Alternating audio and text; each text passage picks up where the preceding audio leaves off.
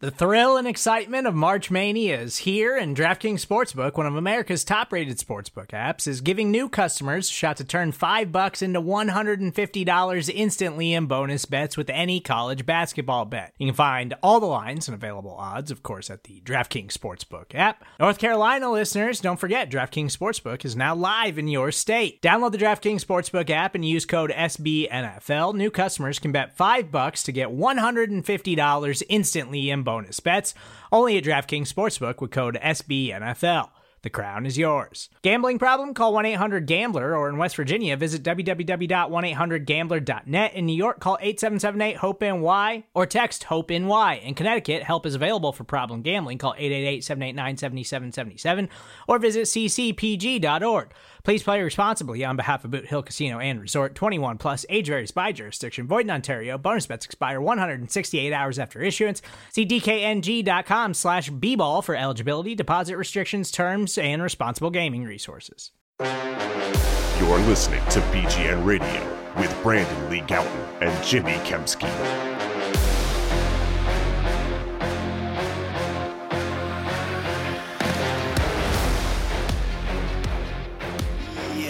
What's going on, everybody? This is BGN Radio, episode number 275. I'm Jimmy Kempski with PhillyVoice.com. With me, as always, is Brandon Lee Gowton of Bleeding Green Nation. What's going on, buddy? Big sigh there, Jimmy. uh, shouldn't be a big sigh. Not, not, Should not a sigh, just a big- big, deep, deep breath. Deep breath. Okay, we're, 'cause we're not at the point in the season yet. Hopefully, we don't get to that point in the season, especially for the sake of uh, Eagles fans here. that those deep sides are going to be needed. The Eagles are one to zero. You never know it. You never know that they're 1 0 right now. they defeated the Detroit Lions. Um, was it Mike Schmidt who once said, uh, "It's Philadelphia, no, no place like What did you Philadelphia." call him? Where Mike Schmidt. Okay. It, uh, it came out a little weird the first time. It sounded like you said like Schmidt instead of Schmidt. Mike Schmidt. Schmidt. There we go. Okay. Mike Schmidt, who once said something to the effect of "Only in Philadelphia can you uh, like win and then uh, hear the." I, I'm butchering the quote here, but you get what I'm saying. It's like you can win and you can the agony of. The point is like you can win in Philadelphia, and then you have to hear about all the things that went Yeah, wrong yeah, the next day. Still. Right. that Um, was very much this week uh, in Eagles. Yes. Uh, coverage, analysis, uh, quibbling, uh, etc. So yeah, we'll get to all that. Uh, but yeah, your point, want to know, kind of a big deal in my opinion. Uh, you know, look, everything. I think I don't think anyone looked at the schedule when it came out and they saw Eagles at Lions, and they and I don't I don't know that anyone really picked the Lions. I think this was a game that you just I easily- did You did? You picked the Lions in this game? originally back, not like leading up to Oh, last week. okay, gotcha. Um, but originally, when the schedule came out, I thought I thought they would go one and one in the first two. Is really what I was predicting. Okay. Um, but yeah, I think for the most part, people had this chalked up as a as a W, and uh, at times during that game, it looked like it was going to be easy, and then at other times during the game, you know, sphincters started you know clenching up a little bit. I, I think uh, when when the when the Lions were making a run there, particularly in the second half. Um, so we'll get to you know some of what happened in that game, mostly centered around uh, Jalen Hurts and Jonathan Gannon. But before we get to all that and the news, I need to know where I can find the minus, the finest meat snacks in the land. Definitely not a minus meat snack. They are a plus meat snack for you, Jimmy, and the listeners. BGN Radio is sponsored by Righteous Felon Craft Jerky. You go to righteousfelon.com. You use discount code BGN20 from now, September 16th, 9:27 a.m. We're recording this. You're listening to it later, presumably. Definitely until the end of the month. That's all the time you have left to use BGN20 at righteousfelon.com to get 20% off. Otherwise, it drops back down to BGN15. So you want to save that extra 5%. You want to do it now. You want to act soon. And the last thing I'll say, Jimmy, before we hop into the show, as if we haven't already, is the real quote here Philadelphia is the only city where you can experience the thrill of victory and the agony of reading about it the next There, day. there we go. Okay. What a prescient quote. that is good. Uh, Mike Schmidt, or as Brandon would call him, Mike Schmidt. Mike Smith. Smitty. All right. Uh, the Eagles win was not without uh, a little bit of damage. They lost Derek Barnett for the season with a torn ACL. And uh, I think this is a little bit of an underrated injury because they signed him with the intent of, you know, kind of filling out their depth. I sort of hypothesized that they didn't think that, and it, uh, this is actually backed up a little bit by by someone I know in the in, with the team, but I had hypothesized Flex. that. well, I'm just re- I'm just giving the info that th- this was their line of thinking. Um, but they didn't think that any of the you know premier edge rushers in this draft were going to make it to them at at or anywhere near pick 15, particularly after I remember David Ojabo, the prospect from Michigan. I don't remember who wound up and who end up ended up drafting him in the second round, but uh, once he got hurt, that sort of thinned out the uh, the crowd at at edge rusher in this draft, and so they re-signed Barnett uh, to a two year deal that I think a lot of fans were not happy with.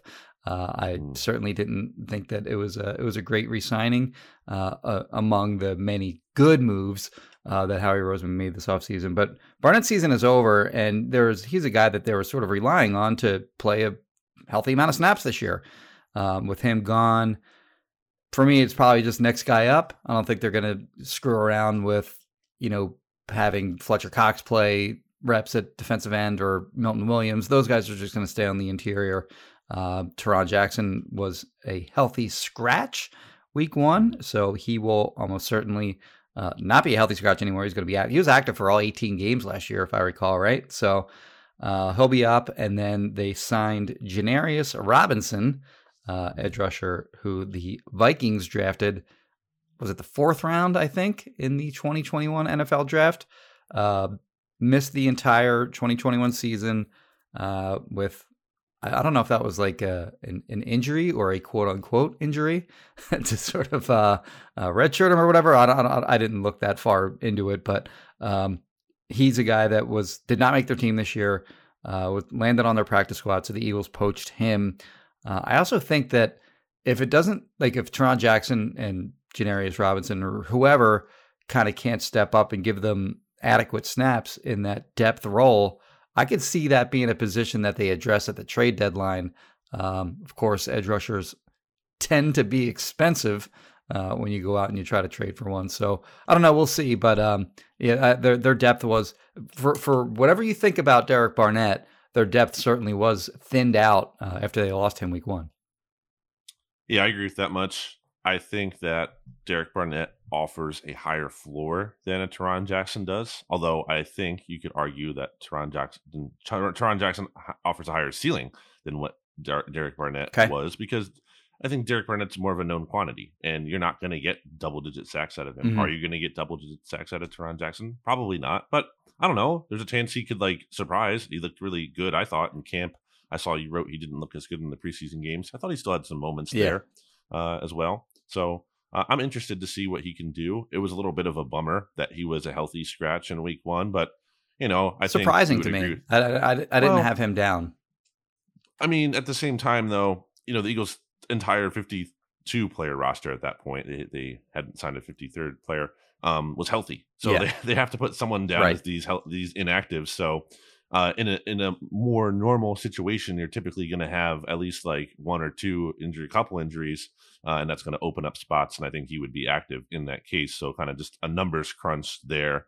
Um, so I'm interested to see what Tarron Jackson can do yeah, I'm not going to just say. I think there might be a thought that because Derek Barnett is this player is frustrating uh, and kind of disappointing that losing him isn't the biggest deal. I certainly haven't seen anyone be like torn up about this. Uh, obviously, no one's rooting and, and taking pleasure in his injury, but no one is like, "Oh no, we lost Derek Barnett. Right. This is crushing."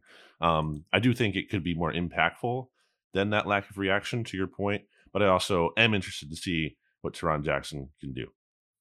The other uh, big news on the injury front in the NFC East was, of course, the Dak Prescott injury. Um, he's going to be out. The, the original prognosis was, you know, from people that know injuries or whatever, was like six to eight months. And I think Adam Schefter even said Weeks. that. Oh, I'm sorry. What did I say? Months? Um, Yeah, Six to eight That's a big weeks. difference. kind of a big difference. it's like four times the uh, the length. Um, anyway, six to eight weeks which I, I believe it was Adam Schefter said it would like it would probably more likely be on the longer end of the scale that six to eight weeks, probably more likely closer to eight than six. The Cowboys were like, no, we're gonna not put him on injured reserve, and uh, I, I, there, there's no way he can come back. In, you know, within three weeks, I wouldn't imagine. But I guess they're just doing that for the sake of. I mean, I guess they probably just don't have a like a deep enough roster to care about putting him on injured reserve. So they're just not going to do it. Uh, but I can't imagine that he'll be back in time for the Cowboys matchup against the Eagles, which is week six. But this was obviously a seismic uh, news event within the NFC East. Dak Prescott being arguably the most valuable player uh, in the division.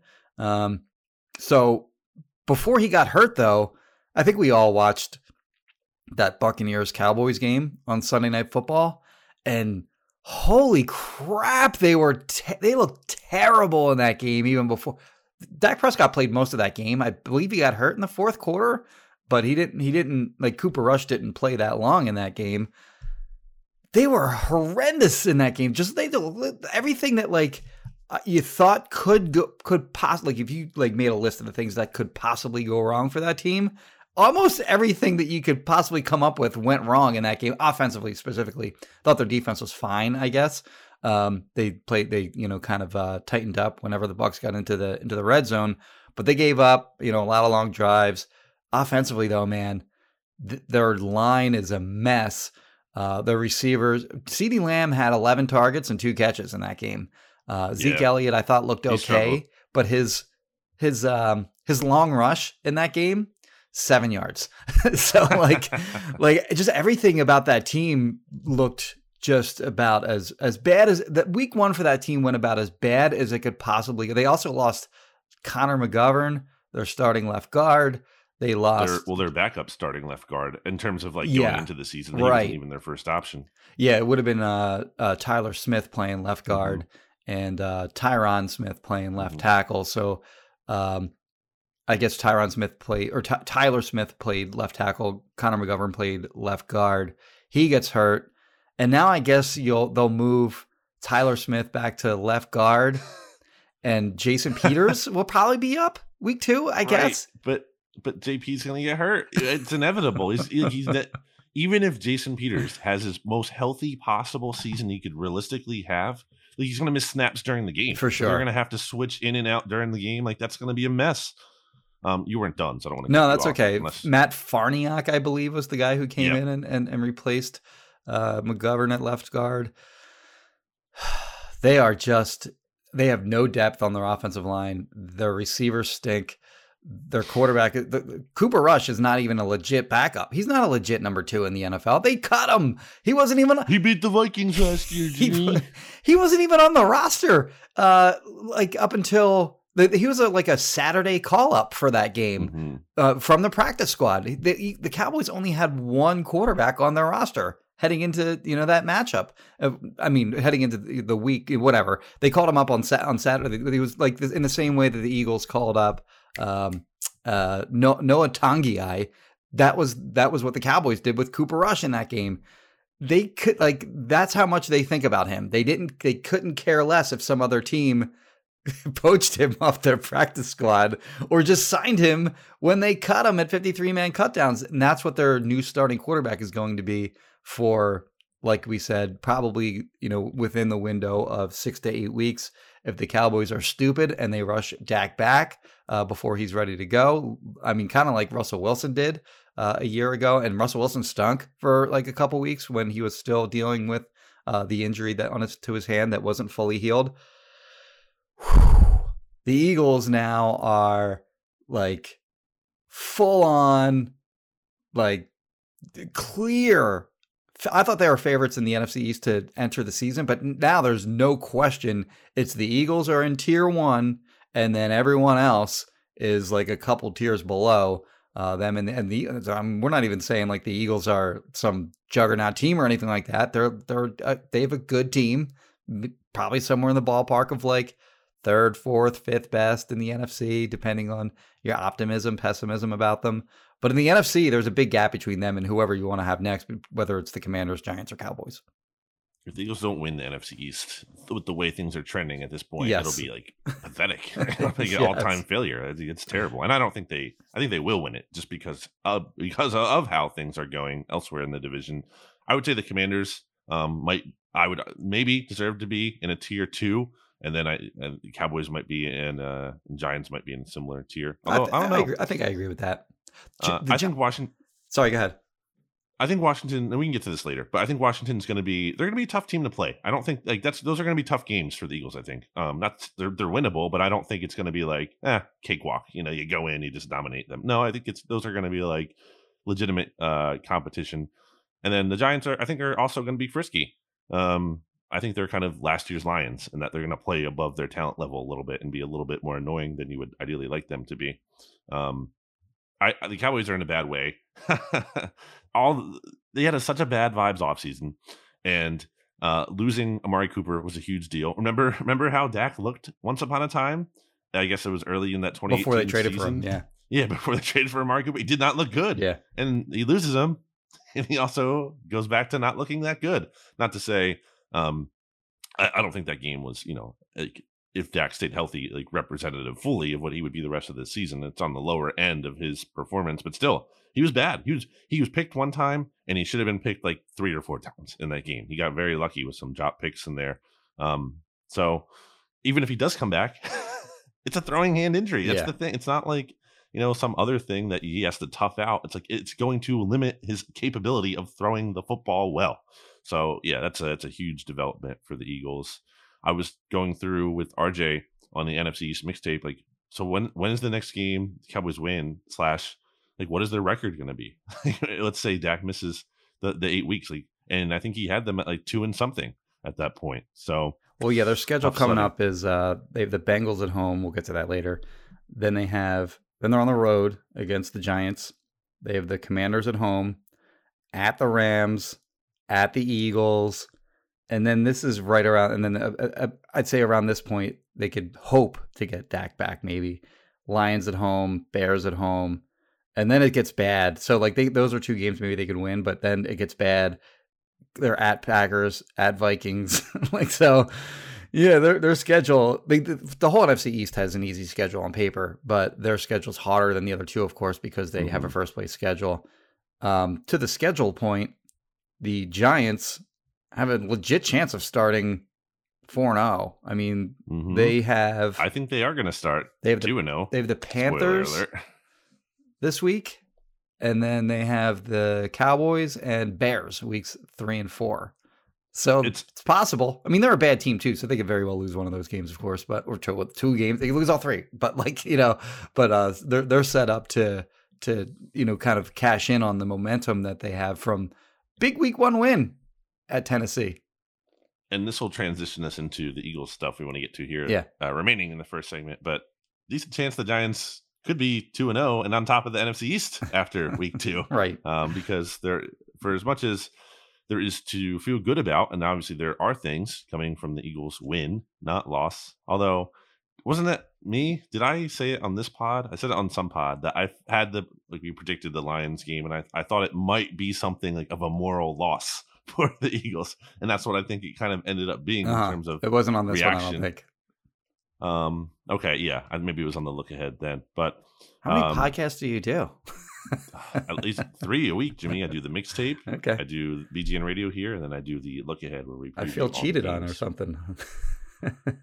I mean, look, um, the podcast machine, content machine just keeps it keeps on rolling, doesn't stop. There's never an opportunity to stop. Uh, so the two big concerns heading into the season, as you outlined, were, and everyone I think would unanimously agree, Sure. were Jalen Hurts and Jonathan Gannon. Mhm. So you wrote down here in your notes was Hurts good on Sunday? Why don't we start with the Jalen Hurts conversation because I think that's interesting. I think we feel differently about this, which I think is good, and I think. I think like the discourse as a whole this week has been interesting, right? Like there's a lot of different takes I feel like out there about Jalen Hurts. I think there's some people who are like, how could you possibly criticize him at all? The Eagles won, He they they won because of him. He was excellent running the ball, and I think I, I don't disagree with any of that. But my my critique, or not even necessarily critique, but what like holds me back from f- fully being like, yes, this was awesome. Let's go. Like this team's ready to make a title run now. Like I, I feel like what does this mean in the bigger picture? Is this as encouraging to me as it was to others in the big picture? Apparently not. Um, why don't you get into how you thought? Well, first is numbers. played. 17 rushes, 90 yards, uh, and a touchdown. As a passer, he was 18 of 32. It's 56%, 243. No touchdowns, no interceptions. A lot of those were throwaways. Some of them were throwaways on actual run plays. Um, but yeah, so I'm I'm count me among the club that that believes he was a big reason that the Eagles won that game on Sunday, and it's mainly because he made plays with his legs. Um, I am also with you on the point that um, ultimately that's not how they're going to be able to win games sustain, sustainably throughout the season. Uh, the Lions blitz them a lot, and I think it was I think they were blitzed. The Lions blitzed more than any other team in the NFL. Do I have that right? There's almost It was up there. almost 50% of their defensive snaps were blitzes. So um, Hurts beat the blitz with his legs. like he, you know, he, there wasn't a lot of, you know, getting the ball out to a hot read. Um, when, as soon as he saw the blitz, he he was, you know, rely, he was kind of relying on his legs as a crutch, and it worked. He made a lot of big plays in that game with his legs but I don't know how sustainable that is against better teams that are going to do a better job tackling him. First of all, in the background, uh, uh, back back backfield, excuse me, uh, when they have uh, you know free runs at him, uh, he made a lot of guys miss, and he made a lot like he got a lot of first downs on third and longs and such. Um, and kept drives alive. And hell, they put up 31 points on offense in addition to the defensive touchdown that they got. So it's hard to, you know, look at that performance and not acknowledge that he played really well in that game. But mm-hmm. the big but there is at some point you are gonna a big butt. At some point you're gonna you're gonna need to see him beat uh, teams with his arm uh, in, instead of his legs. Um, and then the other thing too is he took a lot of hits in that game. Obviously, you, you yeah. run the ball 17 times. And it's not just like, is he going to get hurt and then we don't have him and we got to play Gardner Minshew? Just as big a concern to me is does he get nicked up and then his ability as a runner isn't there exactly. anymore? Or he takes a hit to his shoulder or something like that and he can't throw as which, well. Because we, saw, we saw year. that last year with his ankle injury. He couldn't run last year, and he was very. Um, it, it was it was a lot easier for defenses to to defend him. Um, so yeah, I mean, you look at this week one game and he was very good. I think all the all his teammates feel like he played really well and was a major reason they won that game. And I couldn't possibly agree more with that. But uh, I do Same. also agree with the quibbles um, about sort of the aesthetics of uh, how it looked in that game, where um, he he ran around a lot and. I don't know what his snap to throw time was, but I imagine it was you probably it sounds like it looks the look on your face says that you know. I looked that up. I think it was like the third uh slowest or fourth slowest, somewhere around there. Yeah. So it was probably right in line with what he was around last year in terms of his snap right. to throw time.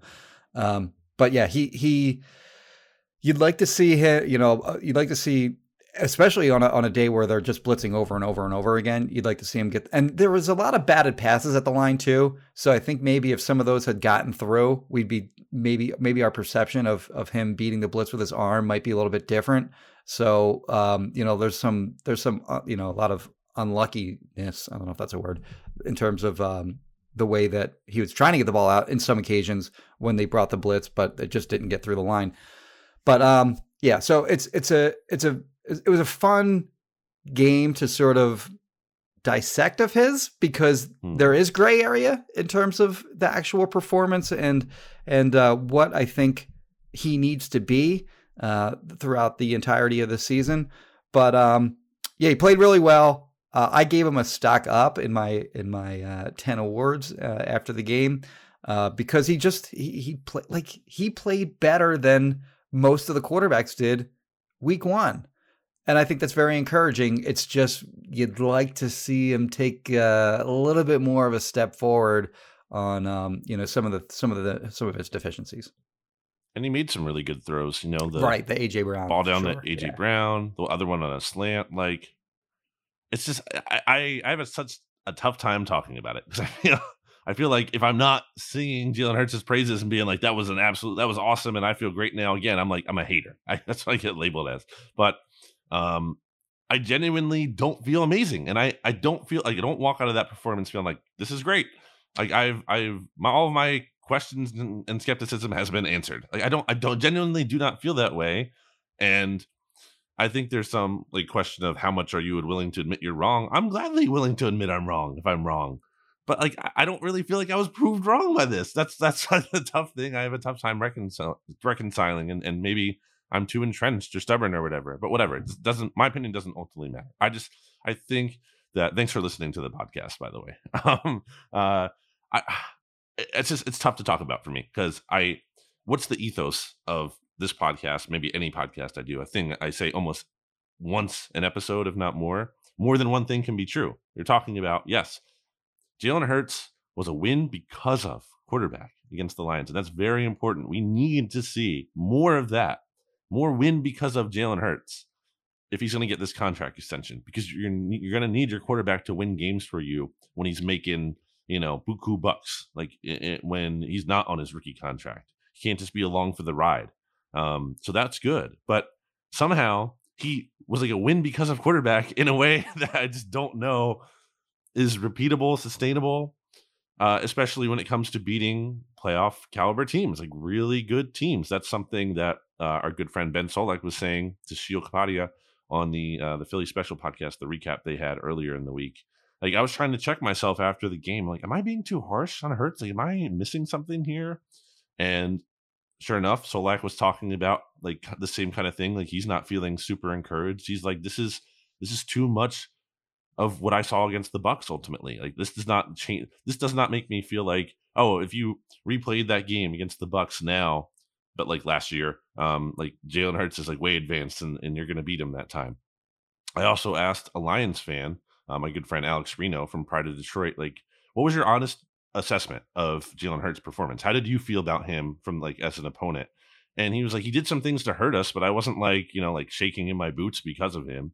Um, and you know, it's just one opinion, but that kind of got me thinking to a bigger picture too. And and I think where I kind of maybe I am harsher on Hurts because like I think the what you want, especially as a fan, is like you want a quarterback that teams are going to be scared of, and like, oh, I wish I had that guy.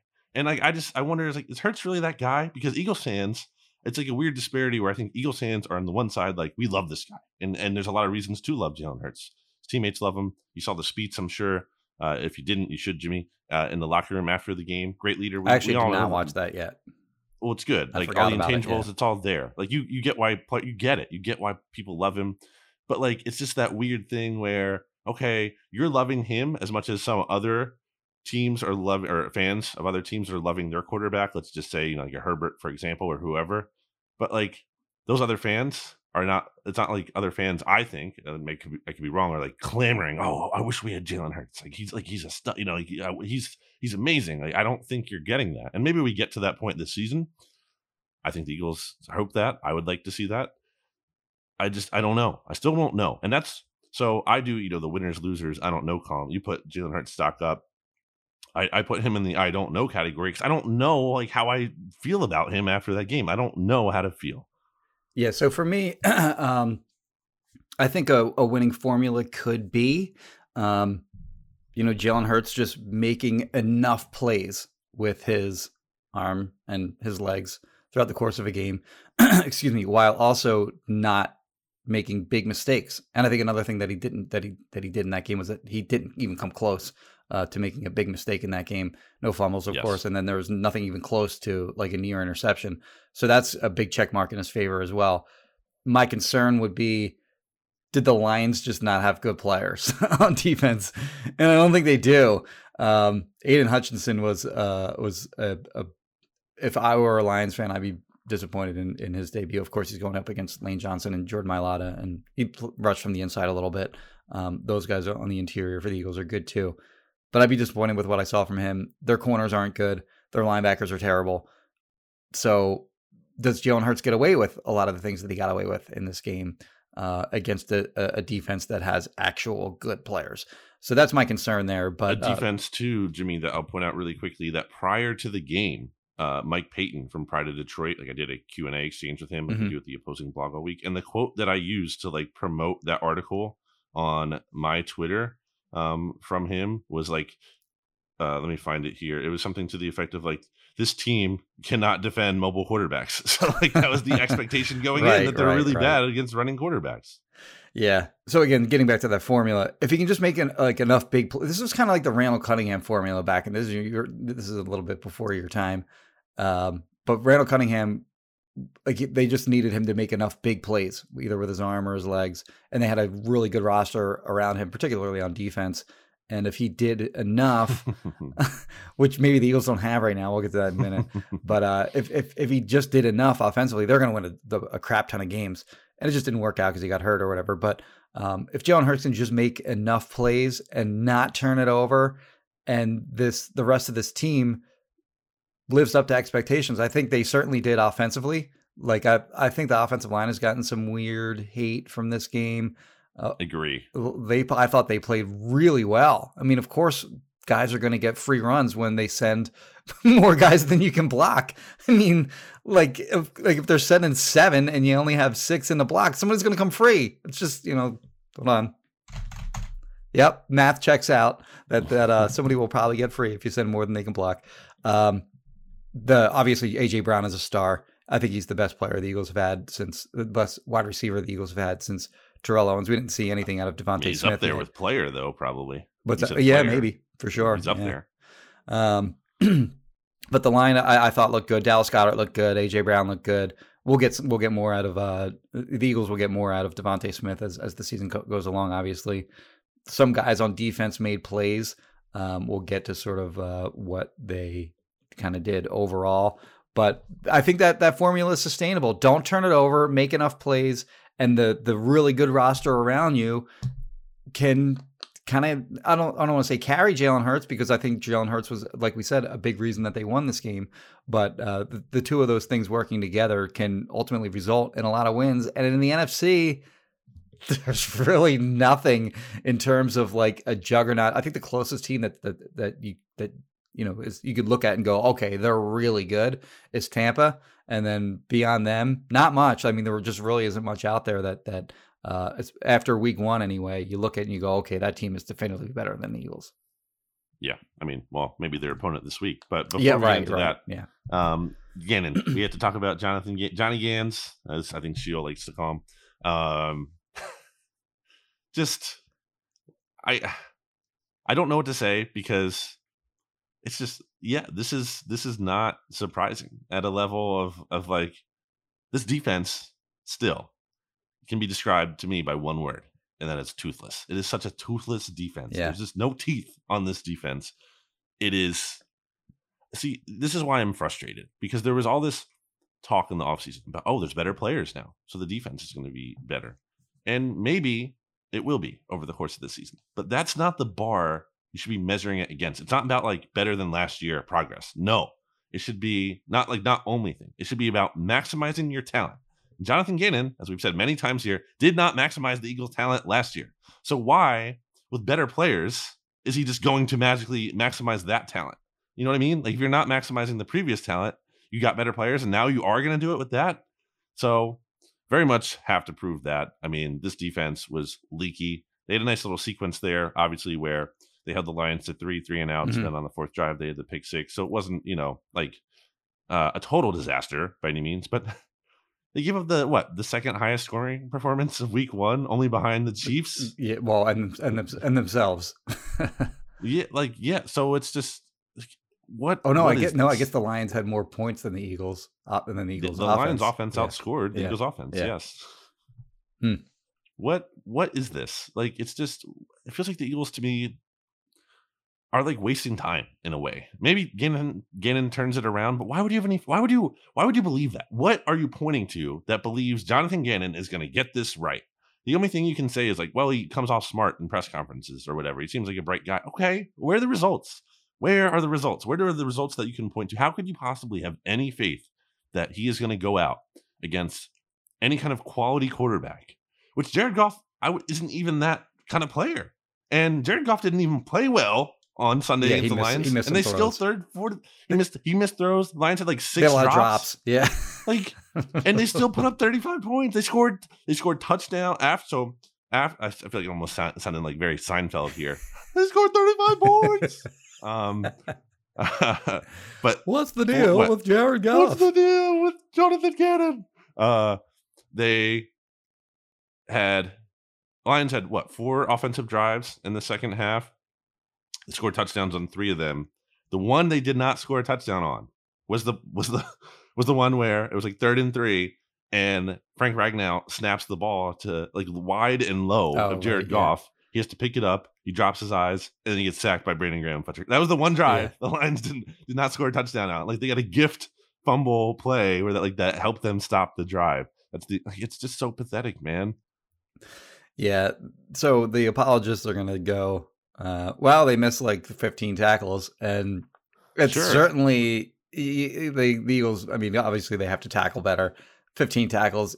Was it 15? Is that the number that, that has I been think kind of so. thrown I around think there? that's what PFF had them down for. Okay. Yeah. Well, all right. Well, I guess we'll just It use, felt like we'll just use that. it felt like 15 tackles.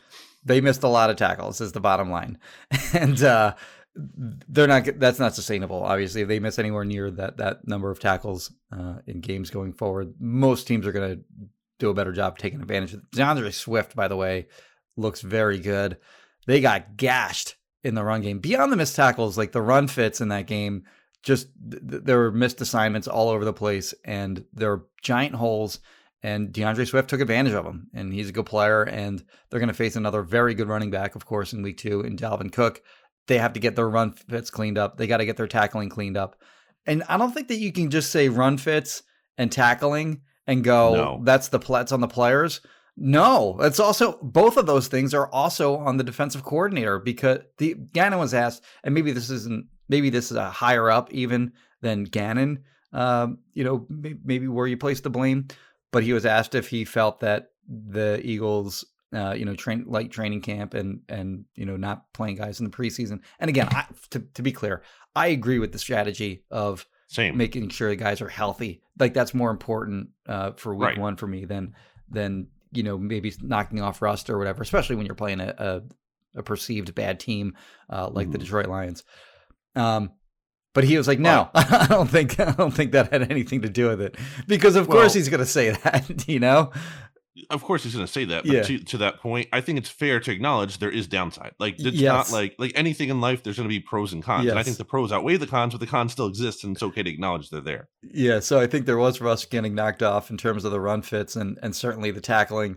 And who knows how long that'll last? I mean, uh, ideally they'll go out and they'll tackle a lot better and they'll and they'll play you know better assignment football in the run game uh, against the Vikings week two. But it was bad week one. And how many rushing yards did they give up? It was was it over two?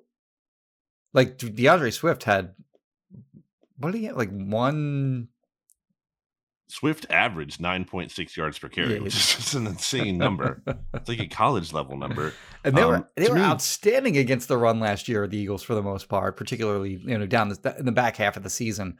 Um, Yeah. they it was it was actually kind of coincided with when their rushing offense really took off.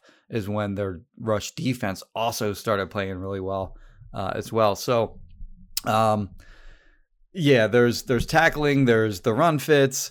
There's uh, they had opportunities to to force turnovers that they didn't capitalize on. Like Dar- Darius Slay dropped an interception. There's an there's another dropped pick too. I for, I forget who had that.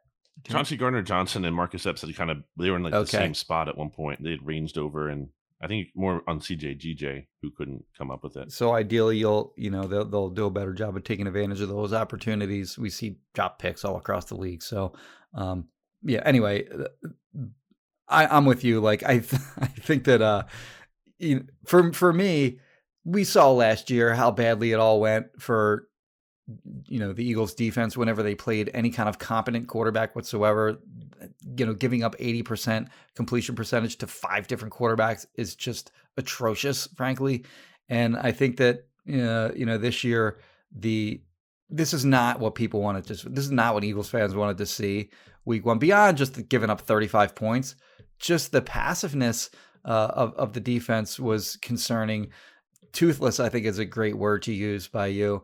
Um, milk toast is sort of maybe what I would kind of go with uh, as as as a as a supplementary adjective uh, to your toothless. A couple guys made plays like Marlon Tuipulotu dusted their right guard and got a nice hit on Oh, Jared yeah. Goff, which led to the Kyzir White tip, which led to the James Brad, uh, Bradberry interception pick six. So there were some plays that guys made, but I don't think that the defensive coordinator is putting his players in the best position to go out and maximize their talents, as you said. And it's a big concern for me, uh, you know, looking forward. Same. And to me, um, it's not like there's a single issue, right? It's not like, okay, this one Mm-hmm. quarterback is really cornerback is really terrible and like he's the weak point and it's maybe you replace him and everything is good. No, Right. there's issues across the board. Too many missed tackles, drive extending penalties. Fletcher Cox had one on third and eight that turned uh, into a third and 3 Mhm. There was the CJ GJ penalty late in the game, which may have been a little iffy, but it still extended the drive. Um, there was the questionable personnel decisions. We haven't even talked about the potential misuse of Jordan Davis, who Right. didn't play, who played the fifth most snaps of any Eagles defensive tackle. Um, the pass rush. I think the defensive line absolutely takes some blame for that. But at the end of the day, too, Gannon's the defensive coordinator. He saw a unit last season that didn't produce sacks enough. Like he takes some level of responsibility for that at, at some in some way. Um, like find a way to scheme up pressure at some point if you're getting none. And then just the general toothless style of defense. Like all this together, to me, you can't just look at that and be like, oh, you know, missed tackles are the only issue. You clean those up. No, like there's a lot of issues across the board. And guess who's in charge for the defense across the board? The guy who coordinates it. So uh, I'm not saying fire him right this moment, but like this, there there should be heat on him. There, there's precedent, by the way, for an in-season defensive coordinator firing. In uh, I just wrote about this this morning. In 2012, uh, excuse me, 2012, yeah, um, Juan Castillo got axed. Of course, we remember the 2012 season is the one that got Andy Reid fired. They were four and 12. He got fired when they were three and three. Juan Cast- Andy fired Juan Castillo when they were only three and three. And it's like you look at the box scores of the you look at the scores of the games that led up to that, and they aren't terrible. Like they're, they're they gave up 16 the week before he got fired. They gave up I think it was 26, 23 loss in overtime. I think it was also to the Lions, by the way, um, week six before he got fired. That was pretty clear that he had to go. like, like he Juan Castillo was kind of in over his head as a defensive coordinator, and I think it was clear to a lot of people that he probably should go. We're not there yet with Jonathan Gannon, but after six or seven games, if we don't see pretty big improvements, and they lose to some teams that maybe um, are if they lose to some you know clearly less talented teams, and the defense is the reason why. I do wonder how patient they'll be with uh, sticking with him. If uh, I, I don't think it's a non-zero chance that that he's fired in season. I and to be clear, my original thought on that was like, no way they're going to fire him in season in you know a year where they're potential Super Bowl contenders. Um, and he's not a bad guy. Like I think he's well liked within the building, and I think it's easier to fire people when you know you're not a good guy when you are a jerk. So, and he's not that. But at some point, I think actually the the re, the the fact that not fact, but the the notion that you maybe think you are a Super Bowl contender Yeah. would be the reason to do it. Like it's some like if if if after six, seven, eight games, it's just not working, and you're losing to teams that you clearly should beat. I think that should be on the table. We're not there yet. Like I'm not saying No. I- I'm not saying that that uh, he should be canned anytime soon. I think we need to see more, but I think that seat should be a little bit warm right now. Yeah, absolutely. And it goes to what I said at the top of this Gannon conversation. Like, I feel like they might be wasting time with him. You know, like, oh, don't worry, this is going to be some great thing. Like, at some point, the results aren't there, and you have to pull the plug because you're just wait. You could be wasting a Super Bowl contender with like this foo foo garbage defense. Uh, and I think it's it's possible. I can't say with confidence because he's an unknown, but I think it's possible that Dennard Wilson in house could be like, you know, an upgrade.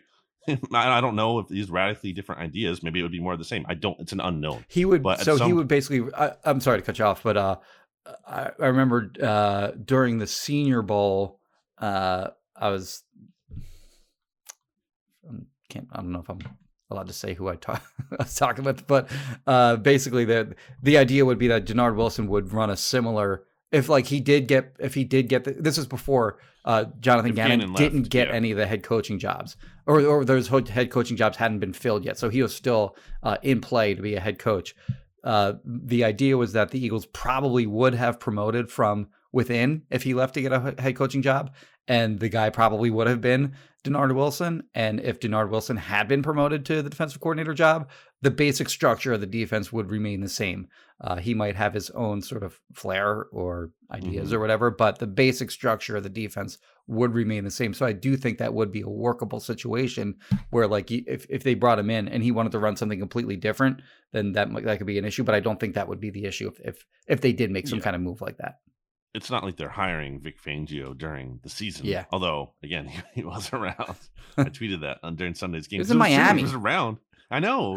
he, came he was around a lot this off season. So very interesting to follow along there. All right. We'll see if the defense turns it around soon. Great. And then, you know, it's a totally different conversation. But like, the pressure is on to do that. Like this, this can't just last for like, you know, five more games, six more games, keep getting no, like this needs to get fixed and fast. All right. What do you, what, what do you think about Dennard Wilson when uh, he spoke? By the way, back Oh, in uh, very training camp? impressive. Yeah, and that I mean, Gannon's also fairly impressive. So it doesn't, you know, I don't know what to make of that Yeah. entirely. But uh, for what it's worth, I, it didn't. He didn't seem like you know a nincompoop up there. Like he didn't seem like in over his head or kind of like unins- He didn't seem like Pat Shurmur, just for example, like someone who's like totally speaking of milk toast and and uh, uninspiring.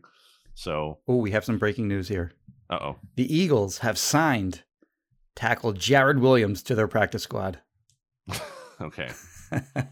Big Jared, he's back. He was part of their cut downs to I think um 85. No, yeah, 80, yeah, 85 to 80 down in Miami. Okay. he got cut before training camp started, and then And that too. Yeah. Yes. So, all right. All right. We've gone long. We'll take a break here, but not before we quickly, just very quickly hear about Righteous Felon Craft Jerky, which you can get once again by going to righteousfelon.com and using discount code BGN20. I cannot stress enough that if you're ever going to try it out, if you've ever been on the fence or you just skip through these ads or ignore me, don't do that. Now is the time to try it. BGN20 at righteousfelon.com. You get 20% off before it goes back down to BGN15 once October starts. So go do it right now.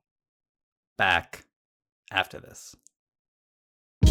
Hey, this is Scott Galloway, author, professor, entrepreneur, and most importantly, host of the Prop G podcast. We got a special series running on right now called The Future of Work, where I answer all your questions on surprise, the future of work. Questions including what are we missing when we work remotely, or how do we handle work life balance when a major opportunity comes knocking? From the provocative to the technical, we're offering insights you won't want to miss. So tune in to the future of work, a Prop G Pod special sponsored by Canva. You can find it on the Prop G Pod wherever you get your podcasts.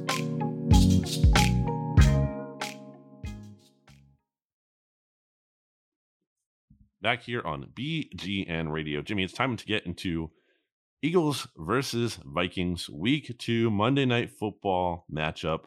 You have written down here on the show notes a little peek behind the curtain, a little inside baseball, inside BGN Radio, if you will. Uh, usually, Jimmy and I take turns writing the show notes each week. I basically did that for last week, so he did this week. So I'm just reading off of his show notes, and what he has written down here is the Vikings might be good. Impressive week one over Green Bay. Yeah. Um I kind of they kind of flew under the radar, you know, heading into this season. I think you can look at their roster and go, okay, well, they have good this and good that and whatever, uh, particularly skill position players. But I don't know that anyone kind of had them as. I think uh, when when you look at the Vikings, people kind of had them as borderline, you know, could get like a seven seed in the NFC uh, or just miss the playoffs or whatever. They're, they're sort of in that tier within the conference, and I think they're a lot better than that. I think this is a team that is uh, ultimately going to be in the playoffs this year, and they have a lot of weapons. I mean, you look at that offense; they have um, Justin Jefferson. I don't know if anyone's heard of him before, but he had. This is a guy, Justin Jefferson. Little known fact: in the 2020 NFL draft, the Eagles could have selected him with the 21st overall pick. Is that true? It's true. He was there. They could have taken him, but instead they took uh, a fellow by the name of Jalen Reagor, who they Hmm. thought was uh, sort of the outside speed guy that was missing from their offense. They thought Justin Jefferson was more of a high volume slot receiver, uh, which didn't fit with with uh, their offense at in that moment. And so they drafted the traits that they felt they needed in Jalen Reagor, and they passed on Justin Jefferson. And as it turned out, Justin Jefferson had 3,000 plus yards uh, over his first two seasons combined in the NFL. It's crazy. 3,000 plus yards in his first two seasons. It's crazy how good he is. Um, but they have him, of course. They have Adam Thielen, uh, who's not as good as he used to be, but still a competent, like, you know, um, possession receiver type guy. KJ Osborn's a good receiver. And of course, you have Dalvin Cook, who is a phenomenal uh, running back when he's healthy, and Alexander Mattison, who is a very good number two. Kirk Cousins, of course, um, of the of amazing stats, but ultimately you probably don't want him as your quarterback fame. And then their offensive line, which for years has sort of been their kryptonite. But I kind of like where they're going with that group because they've spent a ton of draft capital uh, on their offensive line, and they actually have had had a bunch of busts uh, along the way. But their offensive line now seems to be, you know, kind of in good shape uh, moving forward. All four of their five guys, all five of them they drafted first of all, and all five of their guys they drafted either in the first or second rounds. Uh, only one of them, Brian O'Neill, the right tackle, is not currently on his rookie contract. But from left to right, it's Christian Darrisaw. Oh, who's the left guard? Right, the, the center is Garrett Bradbury. The right guard is Ed Ingram, a rookie from LSU. I forget who their, their left guard is. Doesn't matter. They uh, they're kind of heading in the right direction with that group. Ezra Cleveland. Ezra Cleveland, yes, thank you. Um, you can see why I couldn't think of that name. anyway, uh, they're heading in the right direction with their offensive line. I think they still have a little ways to go before those guys become good. Um, because they're all very, it's a, it's, a, I think their average age is like 24.8. So it's a young group. It's, it's a group that's probably going to have some, um, you know, growing pains along the way, but they're heading in the right direction with, with that offensive line when previously you could just look at their offensive line and go, their offensive line stinks, and it's going to be the reason why they don't do anything either in the regular season or if they make the playoffs, they're going to be a quick exit. But I don't know that that's the case anymore with this team. So they're really heading in the right direction. Uh, we'll get to the defense in a minute, but this is a huge, huge ta challenge for the Eagles defensively. Looking as bad as they did uh, week one against the Lions have some nice things. Like they have a good offensive line. Their slot receiver, Amon, St. Uh, Amon-Ra St. Brown, is, is a good slot receiver. DeAndre Swift, I think we all saw, is a very good running back. But their personnel is not anywhere near the same level as what the Vikings bring to the table. Um, it's a it's a very it's a very good, uh, explosive offense that can win in a number of different ways. They can move the chains. They can get big plays, and uh, it could be rough on Monday night if uh, they play the same way they did week one. Not to oversimplify it, but again, it's Jonathan Gannon going up against a quarterback who I am I've never been the biggest Kirk Cousins guy, but because Kirk Cousins historically does have success against the Eagles, and okay, that doesn't necessarily matter in the sense of players have and, and defensive coordinators and a lot and teams, whatever. A lot of different things have changed, but again, why why would you have faith in Jonathan Gannon like being able to shut him down? And when it comes to Justin Jefferson, like I know the Eagles have good corners.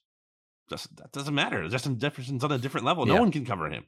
It's it's it feels like it seems crazy to say, but I mean, as soon as like year one, Justin Jefferson was already on like a Hall of Fame kind of trajectory. Like like and, and he still is. like he, like if he continues to do this at this pace, which is no guarantee, the NFL is tough, injuries, all that, but the pace he is on is that kind of level. He's a very special player. He's gonna get his. Nine for one De- eighty four and two in, in week one, by the way, against Green Bay. Against a very good Green Bay, not only defense but secondary with Jaire Alexander, Rasul Douglas, and all those guys. So anyway, sorry.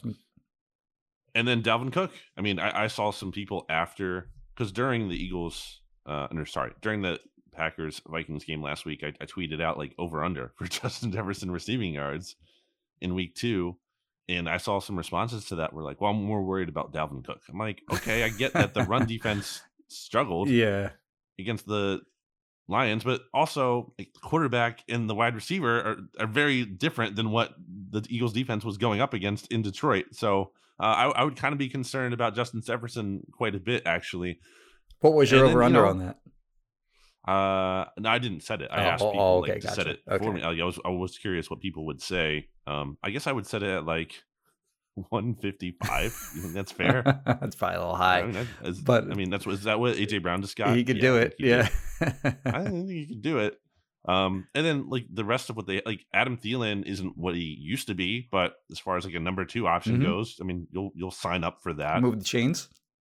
And then you have Jalen Reagor, who's out for revenge. Apparently, I don't, I don't fully know what to make of that tweet because I didn't see a quote attached to that, and I don't know how much of that might have been kind of taken out of context. I want to be fair to Jalen Reagor here, but any kind of notion that like he could, g- there's no scenario where he can even get revenge against the Eagles. Like, what is the revenge for? Like drafting him high and then giving him two seasons of a chance to be a starter. Like, what what what did the Eagles? How did the Eagles wrong him? what did they do to? They gave him every chance. They also, I thought, did him a solid by trading him. Yeah. They could have kept him Sure. this year and, and let him burn away on the bench as like a fifth uh, option slash punt returner. They gave him more of a chance to, you know, give a fresh start. There's no need for revenge. That's it's very silly. I'd like me. to see that Also- exchange too. That sounds like one of those things where like somebody asks, "Is there like would you would you would you like to get revenge on the Eagles?" And of Right. course he's gonna like a- another way that question could be phrased was, "Do you, would you like to play well week two? Yeah. like, you know, what's he gonna say? No, Yeah. I want to I want to fumble a punt and uh, lose the game for my new team. I think we need more players who are sarcastic like that because that would be uh, not all the time, but you know, pick their spots. That could be funny. If they're- if they're good at this it, week. yeah. yeah, like in a lighthearted way, not like a very like you know persnickety. Um, anyway, yeah. So it's a you know I just to rehash the Gan- the Gannon conversation. Like, what what do you feel good about? What do you feel really good about? Maybe the defensive line, maybe Gannon adjust. Maybe there's more Jordan Davis involved. Not that I think that Jordan Davis is like the magical uh like elixir to the Eagles run defense, but he should be in there more. Like 22 snaps is low. And again, he's playing the fifth fewest snaps of any defensive tackle. Like I feel like we can see a little bit more than that. I wonder if they had a, you know, like a specific role for him kind of carved out in that game, and they didn't. They wanted him to sort of just adhere to that one role and focus on doing that one thing, which of course was obvious rundown situations, um, plugging up the middle or whatever. Um, I, I was less uh, bothered by his snap count, I think, than than most. Um, he's a rookie, and there's week one he'll get more snaps as the season goes along. I, I think that becomes more of a concern if he if it becomes more of a pattern. But yeah, if he's averaging 22 snaps per game uh, over the course of the season, and you spent the resources that you did to go up and get that guy, then yeah, I think that would be highly disappointing. Well, I think at a basic level, like your run defense is struggling. You have Jordan Davis. Mhm. Maybe he should be playing a little bit. Well, it's a very just basic. I know it's more complicated than that Yeah. ultimately, but sometimes I think this defensive coordinator overcomplicates things and overthinks things instead of just like good player, put him on the field. Let's figure it out. The one thing I will defend Gannon on, maybe not Gannon, but the one thing I will def- in defense of of that argument is they got a lot of their runs on obvious passing down situations. Um, a lot of their a lot of big gains on obvious passing down situations in the in the run game. I mean, whereas I think there were a lot of times where in obvious run situations, the Eagles did, you know, they they played better uh, than the stats I think would would would indicate. Um, anyway, uh, where were we with the Vikings? I just think that we both think that we'll believe they can limit slash stop this Vikings defense when we see it. Yeah. I mean, there's Any any any competent offense, yes, any competent There's- passing offense.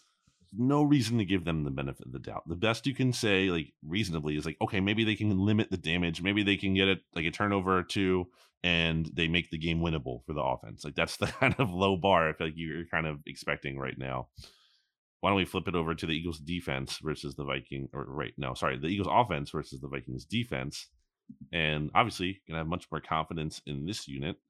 Um, although, you know, I, I guess if you're the Vikings, aren't you less so I, I think the book on the Vikings is like a lot of simulated pressure as opposed to you know blitzing like the Lions did against Jalen Hurts. And why why would you blitz Jalen Hurts a lot if you just looked at that Lions game? Like, do you want that happening to you again? Um, I would think they're going to not try to let him run all over the field. I think they are going to Um, blitz him a lot because I think the blitzes were actually. Okay. I think they're the blitzes were actually effective. It's just the Lions didn't finish um, when they were able to get down. free, and the the Vikings will probably think, well, we have better players than the Lions, and we'll be able to finish those plays. Um, but what the what the Vikings have going for them, their their best feature on defense is the two stud edge rushers in Danielle Hunter and um, Za'Darius Smith. And both of those guys have had injuries the last few years, but when they have played, they have been awesome. Like Danielle Hunter, I hold on, let me find this real quick. Okay, so Hunter, when he's played, like last 40 games, so he's played 40 games since 2018. 36 sacks in those 40 games. So he's averaging just under one sack per game. Of course, if you want to look at like a 16 game, 17 game season, he's, you know, going to get like 15, 16 sacks. Uh, Za'Darius Smith, 34 games since he originally signed uh, in Green Bay in 2019. He signed, of course, with the Vikings this offseason, but um, in those in 34 games since since 2019, 27 sacks. So again, we're talking about a guy that if he's playing 16, 17 games per season, he's going to have double digit sacks. So those two guys are, and this is nothing new with the Vikings. The Vikings have always seemed to have like two good edge rushers, whether it's been um, Hunter and uh, man, who did they have Everson before? Griffen. Everson Griffen is another one. Yeah, um, they've always had a you know a really good Jared team. Allen. Jared Allen. Going going way far back. but they've always seemed to have like those two good edge rushers, and I, I think actually that's a matchup that's fine for the Eagles because um, they have guys who, in their own right, who can block. Uh, you know, star edge rushers. Lane Johnson is, um, if not, I mean, he's clearly the best right tackle in the NFL. Get out of here with this Tristan Wirfs nonsense. I think he's actually. Who's saying that? That I like think just the thing? general NFL uh, population Hmm. kind of puts Tristan Wirfs uh, ahead of. Well, Lane Tristan Johnson. Wirfs plays with a better quarterback, so that obviously makes him a better right tackle. yeah, I think Lane Johnson's is. Uh, I think Lane Johnson is one of the best offensive tackles, period, in the NFL. Maybe only behind like Trent Williams. Uh, another conversation for another day. Point is, Jordan Mailata and Lane Johnson are equipped to be able to block those guys. Um, of course, the Vikings have good players elsewhere. Harrison Smith, of course, Yeah. is a good safety. All, all levels of the defense, really. Michael Kendricks, is, not Michael Kendricks. Uh, Eric. Eric Kendricks. Michael Kendricks. Eric Kendricks, of course, has been a great linebacker in the in the NFL for a long time. The safety or the corners are maybe a little shaky. It's uh, Hmm. what Pat P and uh, Cameron Dantzler. Dantzler, and then uh, Chandon Sullivan Chandon Sullivan's a nice nickel player. of of Eagle of past Eagles fame. Uh, nice career in Green Bay for him. Uh, but yeah, so but I, I think their their corners are are uh, they can expose that maybe Gettable. if they can get good protection from the O line, and I have no reason to believe that they shouldn't be able to do that. Um, yeah, I, I- I think that uh, this this the Eagles should score points in this game. Uh, maybe looking at a shootout in this game uh, with the Vikings up. The Vikings only scored 23 points though against against Green Bay last week, despite that amazing performance from from Jefferson, and they actually beat him in a way that you wouldn't sort of perceive a Kirk Cousins game would kind of go. Like he was up near three seconds from snap to throw on average. And a lot of the big plays that they hit were slow developing routes down the field. And if they want if they want to do that against the Eagles, the Eagles out defensive line with all the resources that they've put into that group, particularly the interior, and then even you know on the edge, Sam Reddick was was a big uh, investment of theirs in free agency. We all know what they've dumped into the interior offense, uh, defensive line with Hargrave, the free agent. Fletcher Cox is making 14 million this year. They spent a lot of draft resources on Jordan Davis, uh, Milton Williams, a third round pick. Of course, those guys and Tui, we, we mentioned earlier, those guys have to create havoc on the interior of the line, and then the edge rush has to get home. Josh Sweat and Haason Reddick have to take advantage of, um, you know, uh, you know, if, if the if the Vikings are going to have these these long, slow developing plays down the field, defensive line has to get home. There's just no way around it because the the Packers didn't. Oftentimes, the, the the Vikings got two big plays uh, with Jefferson running from the left side of the field on a on a deep like 20 yard you know down the field cross all the way across the field you can't allow teams to do that in, in like today's NFL. You have to be able to get home uh, with your pass rush, and if the Eagles can't do that, then uh, it could be a long day. Another player you forgot to mention, a former Eagle, Jordan Hicks, who Oh, a, big game uh, week one. big game. He led the team, 14 tackles. Every other player, no other player had uh, close to that. He Mhm. the next closest player was seven. Not that tackles are everything, but nine of them were solo. He had one sack. He had a quarterback hit. I've always liked Jordan Hicks. Um, I'm not going to rehash the Eagles not re-signing him. I thought that was a fine decision Mhm. given his injury history. But I've, I've liked him. I, I've always thought I've like I've bought into the personality of the player, and I think he was kind of a little bit underrated uh, here. But um, one area where the Vikings were exposed last week was the run game. Uh, relatively smaller sample size, not huge, um, but the Packers had 18 carries for uh, 111, uh, 6.2 average, and then one t- rushing touchdown. The longest run was only 29 yards. Um, but that's, I think, you know, the Eagles are going to run the ball. Aaron Jones was criminally underused in that game, uh, Yes. according to Yeah, the he- fantasy football uh, community. Yeah, he only had five targets and five carries, so probably not ideally what you you're Yeah. getting him only ten touches. But uh, yeah, so I, I do expect uh, Miles Sanders, who's coming off a good game. I expect the Eagles to look to get him involved um, if they see an opportunity there. I think the run game for the Vikings might be a little bit more vulnerable than that pass game. So not to say that Eagles aren't going to pass; they're absolutely going to pass when you have AJ Brown yeah. in store. And also, uh, we didn't talk about this as a takeaway from the Viking or the Lions game earlier, but I, I feel very confident that DeVonta Smith is going to get some targets early in Yes. the game because that was like it's been a big thing going around the Eagles' uh, awareness that he uh, had zero yard, and that was a that was like a fluky performance in Week One, in that you know he had a catch that was called back by Lane Johnson being too far down the field. Uh, it was a first down catch, and then there was the other play where he drew pass interference, but then he got wiped out by hmm uh, penalty. I think again on the offensive line. So you know, drop as in that game. I- I, don't think he had. I don't think he had his best game. I think he would like to have some of those, you know, t- uh, target opportunities back. But Sure. my level of concern with DeVonta Smith going forward is right around zero. like Yeah. he's a good player and he's going to make a lot of plays this year.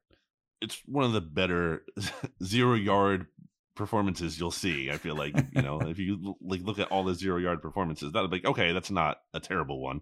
Um, so I do expect him to get more involved from a standpoint of also you're the Vikings, aren't you going to be like let's take AJ Brown away, like let's make DeVonta Smith or someone else beat us, like Mhm. 'cause if we're letting AJ Brown beat us, and he can, he's still very capable of doing that. But still, it's like let's not let him do that as much as we can. Like let's let's try to make someone else go off in this game. Uh, one one other note in this in this matchup of special teams. First of all, the Eagles can they prioritize maybe getting a returner like during the offseason? returner. Either either or. So I thought Covey was decent. Covey was fine as a punt returner. Fine. He had, he had the one good what eleven yard return, and then the other one it was a fair catch. I think it might have been his first. Like Zach Pascal was like about to like run into him, and he stayed composed. Oh yeah, no, he did a, he, he did a good job fielding punts. No So, yeah. question. No question. Yeah.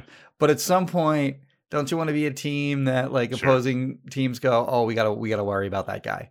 And then yeah, like a a Sproles once upon a time. Yeah, and they're also the Lions week 1 were just popping it up on kickoffs purposely, like purposely Oh, not getting dude. touchbacks. dude, Quez cannot return kicks for this team. I don't understand. Like, it's it's that's very weird to me. That he, I don't I don't think people remember this. Maybe you do. Quez was their kick returner for like I think the first eight games of last season, basically when they were bad. Yeah. and they they they took him off when they were on their winning streak, and then now he's back on. Like, what is His this? production Like, was bad last year for sure. There? Yeah, it was like He's- s- it- 17 yards per return or something like that I think last year. It was bad. Yeah. He he has great straight line speed. Obviously, if Mhm. he somehow finds a hole, he's capable of doing that. But he's not shifty at all, and he's not going to like make a guy miss. See, it's I weird because he like it. can like you look at like the way he plays in the regular offense, and I like Quez a lot actually as a receiver. So I don't mean to you know uh, sound su- super harsh on Quez, but you're right. Like he's he's just not a good returner. He's, not got sudden. he's got no. I think like kick. Ret- I, I view kick returners as having you know, the ability to like run through contact, kind of have some like bulk to them, uh, like bulk straight. Like the Vikings returner, for example, Josh Cribbs. can, can a uh it, I, I don't know how to pronounce this guy's name Nu- Nwangwu K E N E space N W A N G W U. yeah like that dude's a running back and he's got some like heft to him and he had two return touchdowns in uh, as a rookie in 2021 on the, on kickoffs.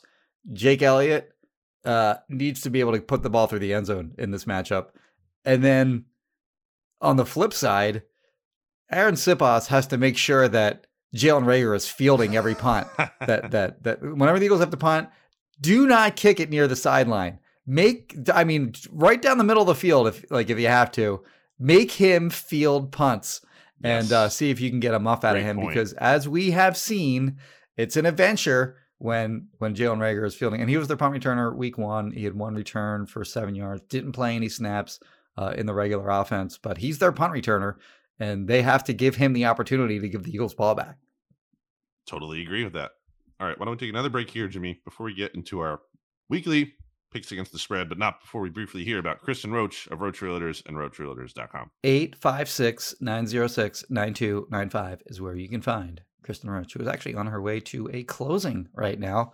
Uh, another another satisfied customer of Kristen Roach is gonna uh, I think it's a, I think it's uh, she's the seller in this case today.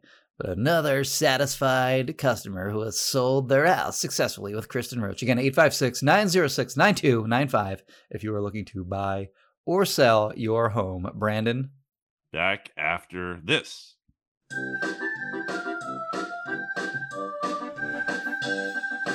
Kristen Rocha, Roach Realtors, Roach Realtors, Roach Realtors, Kristen Rocha, Roach Realtors. She's the greatest. 856 906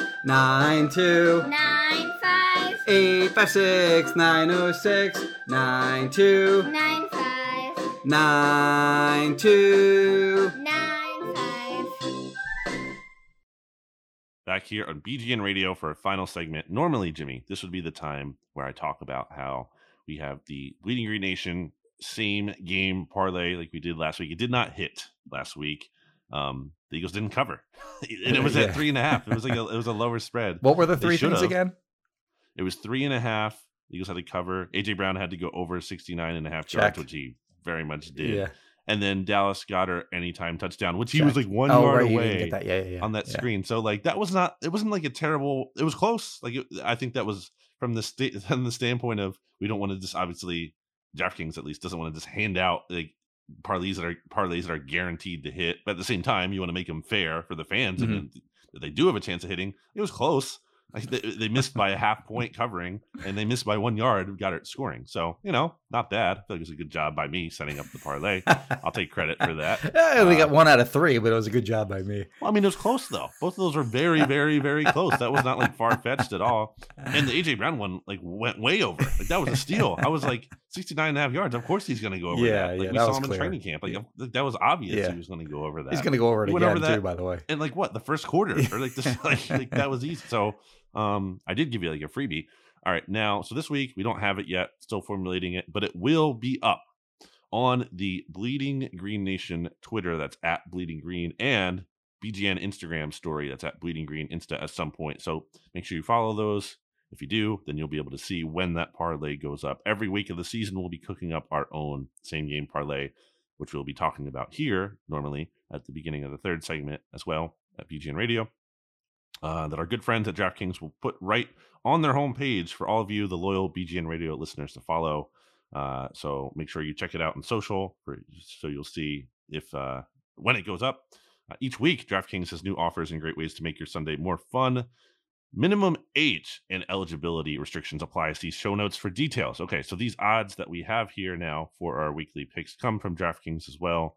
Jimmy, we start. I forgot to write down the records last week. Bad job by me. I'll have to get to that. Maybe I can get it while you're talking with one of your picks. But we start here, and I'll let you go first. Yeah, so there the Buccaneers. there are three Sunday one o'clock. Of course, Eagles fans will have the opportunity to watch a lot of these other games around the league, seeing as uh, the Eagles play on Monday night. But there are three uh, Sunday one o'clock games. Of course, we Brandon and I will pick games for the NFC East teams and the Saints, of course, because the Eagles own their first round pick. Buccaneers minus two point five, one o'clock Sunday at Saints. I'm going Buccaneers. Um, Buccaneers minus whatever it was against Dallas last week, two and a half, I think it was again.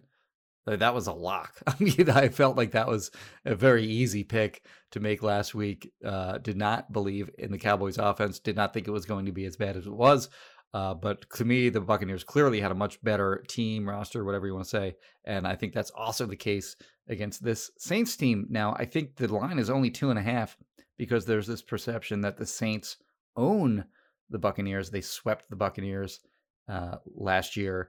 They swept the Buccaneers during the regular season in 2020. The Buccaneers beat them in the playoffs on their way to their Super Bowl win that season. Um, so they beat them when it matters. Saints shut them out last year. I think it was nine nothing in a game last year. So they were able to. Their defense was able to frustrate Tom Brady last season. But uh, I don't think Tom Brady's a guy that you like keep down too long. he's gonna, he's gonna, like, and I think he's extra motivated uh, against uh, you know teams that have sort of gotten the best of him. Um, so I, I just see this Buccaneers. the Buccaneers impressed me week one. Todd Bowles is the man when he has a beat on uh, an opposing quarterback. He just knows how to expose those guys, and there's a lot to work with with a guy like Jameis Winston. And I think Todd Bowles is going to have a good plan defensively. And I think their defense person, their defensive personnel is just really, really good. This is the best team in the NFC, I think, by a, a fairly significant margin, in my opinion. And then offensively, Chris Godwin uh, played. I don't know if he's going to play or not, but they're, they're, Mike Evans is awesome. I thought Leonard Fournette looked really good in that game. Uh, yeah, the, their offen- over six yards per carry. their offensive line didn't seem to have any uh, you know major problems, uh, which was a big concern of theirs heading into the season with uh, all three of their 2021 offensive line interior offensive linemen being out.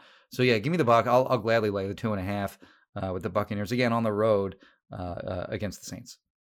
Very annoying for the Eagles that the Saints found a way to come back Yes. against the Falcons. Who Falcons are just like, if you're a Falcons fan, man, just what a kick in the nuts. Just like the it, they've changed the GM, they've changed the quarterback, they've changed the coach, they've changed like everything they possibly can, and they still are like just the biggest chokers in sports. Maybe like they, it's it's what they do. It's who they are. Of their I own can't doing believe- too. Like, did you, you know what happened on the on the on their final offensive drive, right? Well, Arthur Smith like didn't go for it, right? Or so they had third and one uh, in Saints territory, like around their 40. They get a first down, it's game. Um, and they fumbled the snap. so, like, Mm, Mariota was able to pick it up, and he actually gained not yardage, but footage. So they actually got closer on fourth down, and their offense moved the ball all day. Like, they had over 400 yards, I think, and they punted. They they punted, which was such a weird decision too, because the Saints sort of found a groove offensively Mhm. in the second half. Like they didn't do, they didn't do. I didn't watch this game, but just looking at like the way that flow, the- like looking at the like the play by play or whatever, they uh they were just kind of stuck in the mud through the first half, and then they started putting together all these uh, scoring drives in the second half. So they definitely had momentum offensively, and the Falcons just gave them the ball back. Like just get a yard and win the game. You're you're not a good team. You're not going to the Super Bowl. You're probably not going Right. to the playoffs.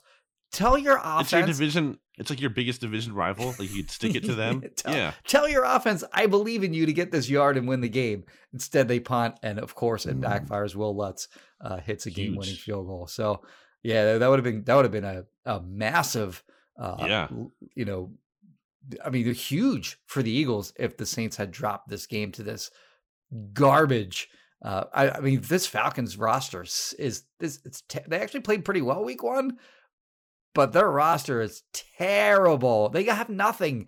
And if Kyle Pitts and they have and like uh, AJ Terrell's a good corner, and beyond that, like, they, they just don't have that much. Cord- Cordarrelle Patterson actually uh, is is actually a legit running back. Um, but yeah, they uh, they they had a chance, and like you said, they're just chokers, and they blew it. so bad news for the Eagles. I will also take the Bucks. I just and I'm not believing in the Saints. Come on. I know they've played well against the Bucks. Um and I I do think there's something to that. Like I think Dennis Allen has had a good plan for Tom Brady clearly. Uh but I'm I'm not betting on Jameis like I, I it's weird to me. This the and we've talked about this game way too long, but I, I saw like coming out of this game against the Falcons, there was a lot of like, well, the Saints did it. They're they are good, as opposed to like this team that everyone is overhyping almost lost to the Falcons. Yeah. And like almost lost in a way where it wasn't even like like they came back and it was all them. They got greatly aided by uh, Arthur Smith's cowardice. Yes. So I am, yeah, I'm not buying the Saints by any means. So we'll, we'll both go Bucks two and a half. I think that's not. I think that's like a like a steal kind of. Like, Yeah, I the agree- Bucks. The, the Bucks should be three point favorites. That extra like that half is a nice little bonus. The there. Bucks are Um, awesome. I, I do think their offensive line might be a little bit shakier in pass pro than you are. uh, Like that, kind of did worry me a little bit. The Cowboys. Like, Okay. Parsons is obviously a good player, but whatever. Anyway, um, and by the way, the records for Week One, you went uh, two and three against the spread. I went three and two. We only differed on the Eagles pick. I had taken the Eagles at plus four, and sure enough, or sorry, the Lions at plus four, and they had covered. Um, But by the uh, way, Eagles- on- their offensive line, not to belabor this game any further, but I meant like their interior of their offensive line. I think stood up when they lost the, all three. see, I disagree. I 2021 thought it was a little, a little dicey, and then they lost Donovan Smith. I just think, But I feel like they little- got beaten more around the edge than than Okay. on the interior. Like Parsons had a great game, like you said. Uh, also, the Cowboys don't have like the personnel to take advantage of the interior. Yes. Um, other the way other teams are going to. But Panthers at Giants. Give me the Giants, baby. Are you kidding me? I don't feel good about the Panthers. Baker Mayfield, Yeah. Matt Rhule, anything going? Ben McAdoo? Is this the Ben McAdoo revenge game? No, it's not. The Giants, as I've said, are this year's Lions. They're going to be feisty each week. They're going to play hard. They're not good, obviously. There's a there's a very much a ceiling on this team, but I feel much better about them. Like the vibes are much better with the Giants than they are with the Panthers. I'm not going to overthink it. I very much regret taking the Panthers to beat the Browns last week because I just thought the Browns stunk when we saw them in training camp, but Panthers stink even more, man. Yeah, I mean, uh, the Giants had an had a opposite approach to the Fa- than the Falcons last week. Uh, Falcons were cowards. Brian Daboll and the Giants go down and they they score a touchdown, extra point ties the game. Instead, this is against the Titans in Tennessee, by the way. Uh, I think there was a little bit over a minute left in that game uh, when they scored, and Brian Daboll went for two little shovel pass. The Sa- Saquon Barkley, by the way, is good again. like, so that's uh, maybe a little bit of a concern. Like he played for the Eagles anyway. He played really well and looked explosive. Made some big plays in that game. Was effective as a receiver. Uh, he caught the shovel pass on the on the uh, on the two point conversion. Looked like he was going to get stuffed. Found his way into the end zone anyway. They take the lead. Titans go down. Football gods reward the Giants by uh, having the Titans miss uh, their their game winning field goal attempt, and here they are, one and zero. But unlike the Falcons, their coach said, I trust you to go win this game. And they did. So kudos to Brian Daboll and the Giants, who, yeah, I, I, I'm with you. I think they're they're a potentially uh, feisty team this year, and uh, certainly I do not like the Fal- the pa- the Panthers. In that that team, that's a loser organization. Yep. And uh, until I see differently, I won't be picking them at all. It's funny you're saying that against the team that is That the is- worst yeah, record in the yeah. NFL. I mean, they're they're a loser organization too, but Yes, uh, but, they- I get it. This year, there's reason to to think, okay, Yes. well, at, at least they have something going for them, Right. And my point wasn't to like say you're wrong. It's just how far the Giants have come Yeah. This offseason. right? Uh, and also just, yeah, it's it's about making a bet on like what you I see it, it's not like a guaranteed thing. I could be wrong. Panthers could win. There's no guarantee here, but I'd rather go down in general, like betting on my guys or like things I believe in. Yeah. And I believe in being aggressive. So if Daboll's gonna do that, then I will I will ride with him in this case. Um the commanders at the Lions. Interesting game. Lions are only one and a half point favorites. What do you think about that? I'm gonna take the Commanders in part because I've seen D'Andre Swift is I think he missed two days of practice and maybe he'll be able to play. I don't know. We're doing this recording on Friday morning, but if they don't have Swift, Swift, that's kind of a big deal. And uh, do I trust Carson Wentz? No, but he is going to give you some good to go along with the bad. And man, I don't know. This is tough because I think the Lions like, almost deserve a win. I think they could play this game tough. Ah, I so I don't feel good about it, but I think I have to take. I think I, with Swift being if Swift was healthy, I would be taking the Lions here. But I think that in, that's a big loss for them because he's he's one of their best players. So I'm going to take the Commanders plus one and a half. friend of mine made this point offline that this is a fun game to watch, just in the sense that the Eagles played the Lions last week. We saw what Jalen Hurts did against them. And then we turn around week two and we get to see what Carson Nice. Wentz can do against this Lions defense. Uh, so it'll be interesting to see if the Lions blitz the crap out of Wentz the same way that they that they did against uh, Jalen Hurts, and how and how Wentz responds to that. Does he play his BS hero ball nonsense and makes him Which he did and almost got the. he threw threw two interceptions in a row uh, on two, two two consecutive passes uh, against the Jaguars week one. I think his stats were a little bit inflated in that game, and that he like they got into the end zone via the pass as opposed to the run. Um, but it's solid solid performance by him. They, they won the game, which is really all that matters. Um, he made some nice throws in that game. I like the Commanders in this game too, just because I don't believe like the Lions are feisty, of course, and the by the way, dude, that stadium was Yeah. maybe the loudest stadium, uh, and I, I may, might not be in the best position to, I guess, um, uh, compare to other teams around the league because the, the Lions press box is unique in that there's no glass, so you're out sort of among the fans, and it's going to sound louder than any other stadium just based on that alone. Nevertheless, that place was very, very loud on Sunday. Their fans were into it. Obviously, Hard Knocks probably had a lot to do with that. Um, but the Eagles, Eagles fans, when when when it was in, in- announced as a, as a sellout prior to the game, it was I think a lot of Eagles fans thought, oh, there was going to be a lot of Eagles fans there. Nope, like it, it was it was definitely less than ten percent, maybe even less than five percent Wow. Eagles fans in there. Um, th- like their fans showed up in that game and they were very loud throughout. Uh, so to be determined if they're they can keep that same energy uh, after a loss and, Keep and that same energy. keep that One of same energy week two. phrases. I hate that phrase so much.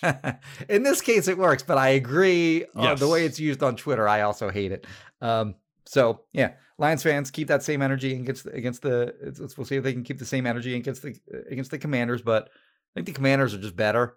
It's just better. It's just a better roster, and uh, you know they their fans, by the way, are super fired up Oh, yeah. against a uh, home week one win against the team. They almost lost, by the way, against a team that has not won a road game since 2019 and has Yep. picked first in the draft the last two years. Yep. So kudos. I, I, get it. There's something to be like. It's a it's a fan base that doesn't have much to cheer on, a, on a year to year basis. So I get it. Uh, yeah. but like, that breaks a little bit. well, be happy as you want about the win for sure. sure. But like, oh, now we're the team to beat in the NFC. It's like, okay, All right. a little bit much. Yeah, it was like, Uh, oh, the the Eagles barely beat the Lions. Yeah, well, you almost you barely beat the Jaguars at home. So- Right. Yeah. Yeah, You're calling out the Hogs Haven tweet, which yeah, I, I also called that out on the mixtape this week. oh, did you? Okay. Uh, all right, so we move to the late window now. 425. The Bengals against the Cowboys. another steal, by the way. Give me the give me the Bengals, baby. I mean, yeah, I thought Joe Burrow played uncharacteristically poor uh, against the Steelers, who are always tougher than you expect them to be. yeah, Mike Tomlin's great, man. He just is. Like, Yep. uh, just like I, I don't even know what I can always necessarily point to about what it is that makes him great. But the bottom line is like again and again and again, he gets results, and that's kind of what I'm saying. Like when it comes to Gannon, like at some point, maybe I don't even know the specific thing that I needed to do differently. But at the end, like at the end of the day, I need you to get results, and you're not getting those results. Uh, I have to take the Bengals here. I I, I think Week One, they're not going 0 2, right? And the Cowboys, the vibes are terrible. They're trending so in the wrong direction. Give me the Bengals minus seven. yeah. It's an easy call here. Uh, I this is one of my picks, my you know weekly picks. Bengals minus seven is is uh, I mean a total steal. They're just their offense is extremely talented. They did have some offensive line, like they they put a lot of resources into their offensive line this offseason. Yeah. and obviously so after the way their offensive line just got wrecked throughout the playoffs last year. But it's still a problem. They they Yeah, they failed to protect Joe Burrow week one against the Steelers led the NFL in, in sacks last year with 55. So they do that TJ to a lot of teams. good. Uh, yeah. Um, and they had seven sacks, I think, week one against the Bengals, and Joe Burrow threw four interceptions. But ultimately, I am a Joe Burrow believer. They're, Same. they're going to be fine. They're going to be totally fine. And their defense Mhm. is good. Their defense will have no problem shutting down uh, Cooper Rush. I don't know how this game isn't double digit. You know, Right. I don't. I don't understand how how that is. But give me the Bengals minus seven against this trash Cowboys team all day. Uh, that brings us. So, by the way, let's set up. Do, the do we have all four East picks the same so far here?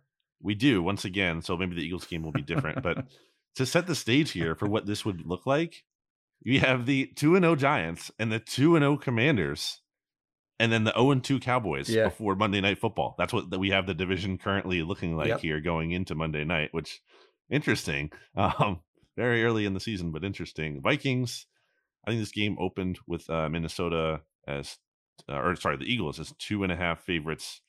It's since gone to the Eagles being uh, favored by two points. Mhm. Why don't you go first? Yeah, I mean, I already. By the way, sorry, real quick, Yeah. we're both one and zero in our straight up. Okay. Yeah. Um, I'll just say it again. I- I'll, I'll trust that the Eagles can stop a, a competent quarterback and a competent offense when I actually see right, it. Um, right. And that's it's as simple as that for me. Vikings. I think they're going to cover and they're going to win. If the Eagles win this game, it's a big freaking deal because you look at their oh, schedule Oh, yeah. after this game. And I did this with RJ. I was like, RJ, when are they going to lose next? If let's say they beat the Vikings, let's like lock that in for the sake of this activity. When do they lose next? And he picked the Steelers game coming out, out of the bye, which even then is, is possible. They're because the beat that Steelers are- team. I just said they're I I agree, but the Steelers are tough. They're not just you know they're they're not typically an easy win, and the Eagles are coming off a bye, so I do agree they will. And historically, the Steelers don't play well in Philly for whatever reason. Um, but like yeah, so after why don't why don't I play this game with you because I want to see what you yeah. say. Okay. Okay, so let's say Eagles win Monday Night Football. Everyone's excited, fired up, two and zero. When is their next loss? Well, okay. So week three is at I- I'll- Commanders. I'll, go through. Oh, it. okay. Yeah, I'll go sorry. through it with you. I'll, I'll, I'll prompt the game. Commanders Win. in Washington, FedEx Field. Win. Maryland. Win. Okay. Uh, Dougie P. Win. Jacksonville. Uh, it's in Philly, but the Jaguars in Arizona against the Cardinals. Cardinals are frauds. That's a win. They play the Cowboys in Philly. Win. They play this after the bye. They play the Steelers in Philly. Oh, I didn't realize that was also after the bye. Yeah, even more reason win. Yeah. Uh, then Thursday night football, short week. They go to Houston to play the Texans. Uh, yeah, a Could win. be a trap game. that's a that's it a has win. trap game potential from a standpoint of okay, you beat the Steelers.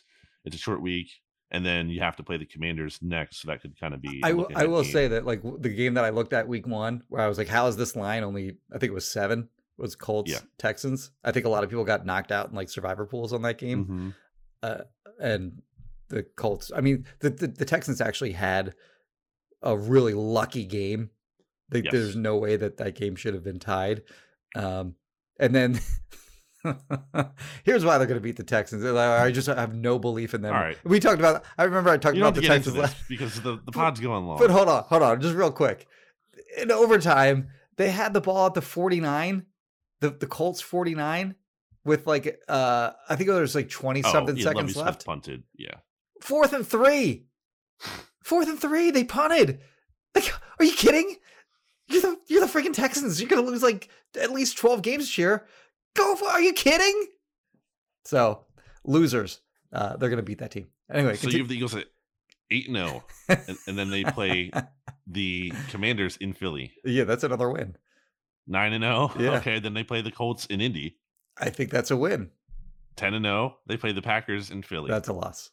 Okay, so the Eagles are going to go ten and one. Yeah. If they if they beat the Vikings, and if they don't, then they're going to go nine and two, uh, according to you. Well, maybe not because we'll see what happens in that game. Oh, so you'll feel worse about Yeah, them. Okay, yeah, so you're yeah. factoring that in. But um, all right. Uh, yeah, it's that's very much on the table. So I just wanted to set the stage. If they do win this game, it's a huge game, but I think it comes back down to Gannon.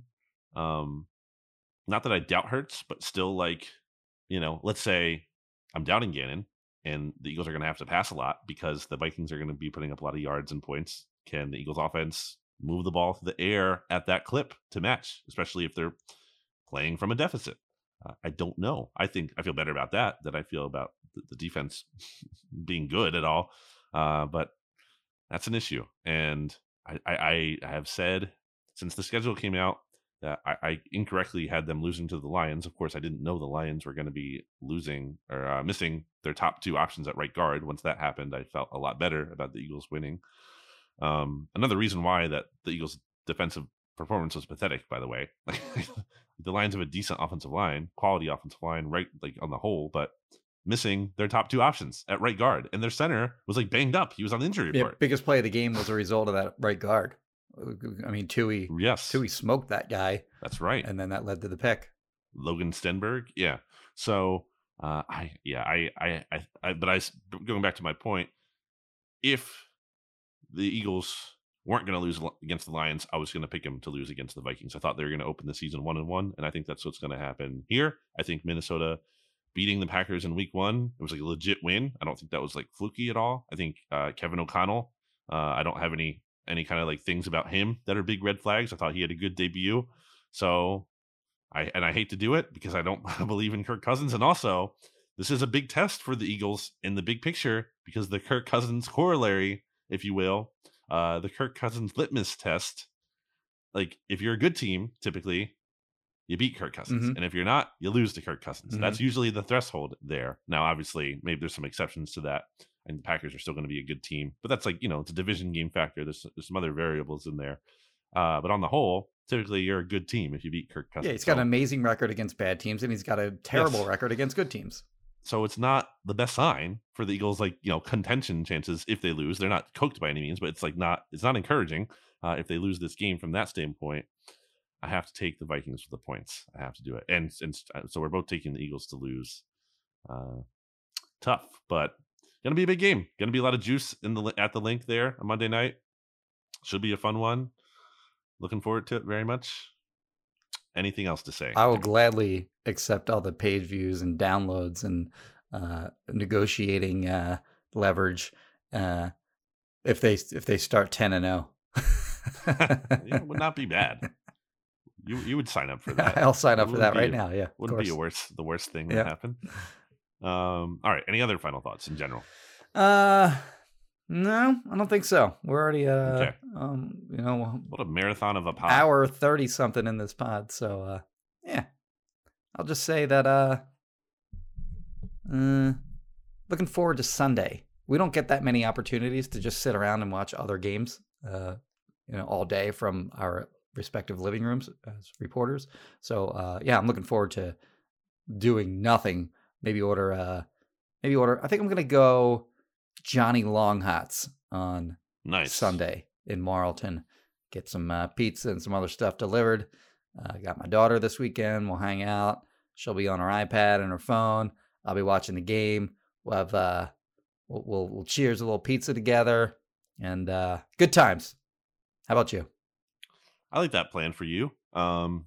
I I agree with you. It's the rare, not just for us too, but I think you know it's nice for Eagles fans to have a Sunday off in terms of like being able to watch what's going else around the league. Yeah. I think that's kind of an underrated thing sometimes, or something like as we as writers and, and everyone as a whole can kind of lose track of is like you, you know you like your own players or, or you or you hate your own coach or whatever it is you can kind of lose the context of like how other teams maybe are looking for for better or for worse i think that the context of the league is important when you like can when you're evaluating the team you cover you, you follow or you cover uh, so that's nice um planning to run out during uh sunday's action jimmy's waving to someone It's Kristen Roach of Roach Realtors. okay nice and Coming back from her bike ride.